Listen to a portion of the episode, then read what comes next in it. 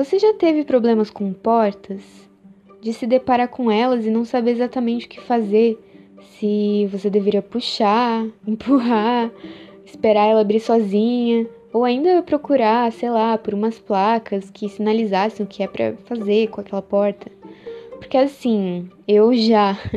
E nesses momentos, eu acho que percebemos o quão falho nós somos. Porque se for para pensar, o ato de abrir uma porta é algo tão simples. E mesmo assim, sendo tão simples, ficamos em dúvida sobre o que fazer, sobre como agir. Mas será que a culpa de ter empurrado uma porta que deveria ter sido puxada foi mesmo nossa? Será que nós é que somos os errados dessa história? Bom, fica aqui comigo que até o final desse episódio você vai ter uma resposta para essas perguntas. E aí, gente, eu sou a Cláudia, tenho 22 anos e esse é o primeiro episódio aqui do canal UX e UI Design.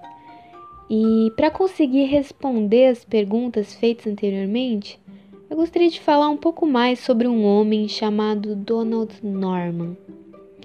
Então, o Donald Norman ele foi um cientista cognitivo que se interessava em saber como a mente humana funciona.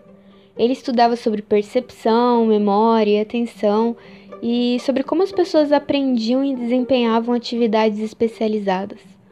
Ao longo do tempo, ele também começou a se interessar pelo erro humano, pois ele acreditava que se desse para entender como os erros aconteciam, também daria para saber como fazer com que eles pudessem ser evitados. E faz sentido, né? Eis que no dia 28 de março de 1979 aconteceu um acidente na usina de energia nuclear de Three Mile Island, nos Estados Unidos.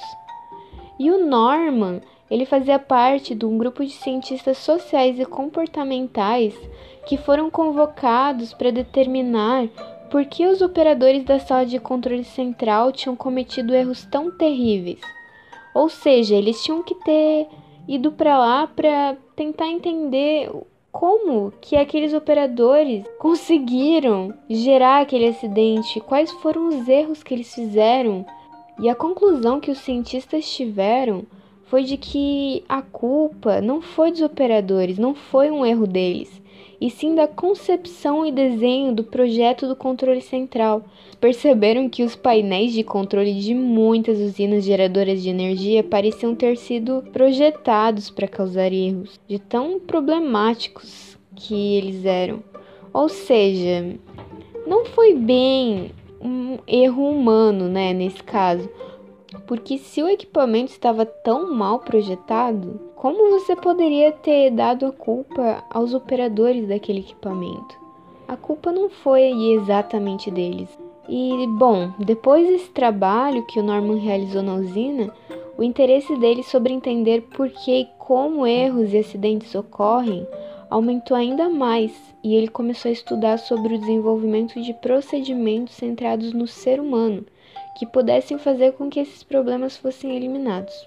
E a partir de então, ele começou a reparar nos milhões de dispositivos e objetos que estão presentes na nossa vida e em como lidamos com eles. Ele começou a reparar em portas que são difíceis de abrir, em interruptores de luz que não fazem sentido, em controles de chuveiro que são misteriosos, e eu acho engraçado porque, em relação ao chuveiro, eu desconfio que você já se deparou com um em que você não sabia como fazer para ele ficar frio ou quente, principalmente aqueles que possuem as duas opções separadas. Eu já fiz muito isso e eu quase sempre acabava tomando banho ou muito quente ou muito gelado porque eu tinha desistido de tentar arrumar aquilo, de tentar entender aquilo, e eu também não estava nem um pouco afim de querer chamar alguém para vir lá me ajudar, sendo que eu já estava no banho. E uma coisa importante que o Norman concluiu através do seu estudo sobre objetos e a relação humana com eles foi de que toda vez que as pessoas não sabiam o que fazer com o objeto ou cometiam erros ao tentar usá-los, elas sempre se culpavam e se sentiam incapazes. Mas, se for fazer uma análise mais profunda sobre essas situações, dá para perceber que o desenho de projeto ou a instalação do equipamento contribuíram de maneira significativa para que esses problemas acontecessem.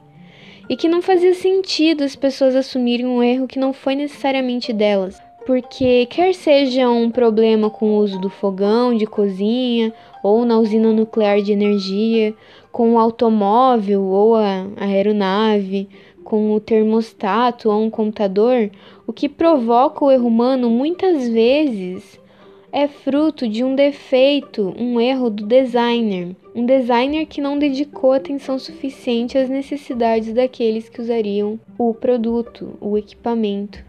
Então, se você tiver dificuldade com uma coisa qualquer, quer seja descobrir se deve puxar ou empurrar uma porta, saiba que a culpa pode não ser sua.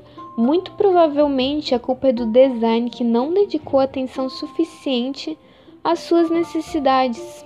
Se o designer colocar sua atenção no usuário e na usabilidade do produto, confusões e erros de uso podem ser evitados mais facilmente. E com isso, eu queria acrescentar mais duas coisas. A primeira é de que esse podcast foi apenas para falar sobre a importância do design voltado ao usuário e que o que as áreas do UX e UI design, apesar de serem bem diferentes, têm em comum são de que as duas são voltadas ao usuário. E isso é fundamental Muitos erros de uso de equipamentos e produtos podem ser evitados se o projeto for desenvolvido pensando no usuário. Porque há uma ideia de que design é apenas deixar as coisas mais bonitinhas, mas a verdade é que o design não pode ser puramente estético. Por exemplo, olha o formato da chaleira que eu coloquei na capa desse podcast.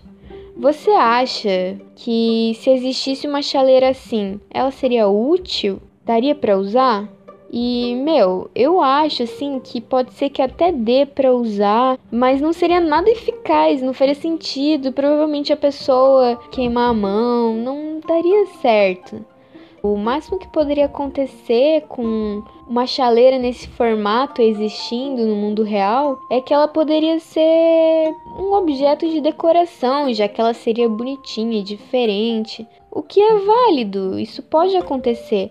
Mas se o objetivo da pessoa que quer usar aquilo é uma chaleira que exerça a função de esquentar um líquido e conseguir passar depois esse líquido para um copo, uma caneca, então não dá para ser uma chaleira assim. Ela não, não vai servir a sua função.